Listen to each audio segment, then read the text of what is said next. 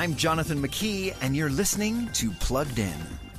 Today's kids love gaming, and Scott Pilgrim vs. the World, the game, is a nod to side scrolling beat 'em up games from decades ago, now available for most gaming systems.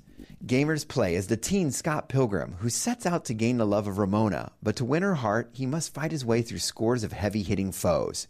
Scott Pilgrim is a classic arcade style game, punching, attacking, picking up baseball bats, knives, swords, and a variety of other objects to beat and slash at his foes. That said, there's nothing too graphic in Scott Pilgrim's low res 2D attacks, though violence against zombie enemies is obviously front and center. But compared to explicit realism of so many other popular games, this one feels almost cartoony.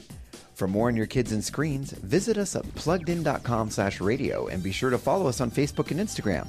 I'm Jonathan McKee for Focus on the Family's Plugged In.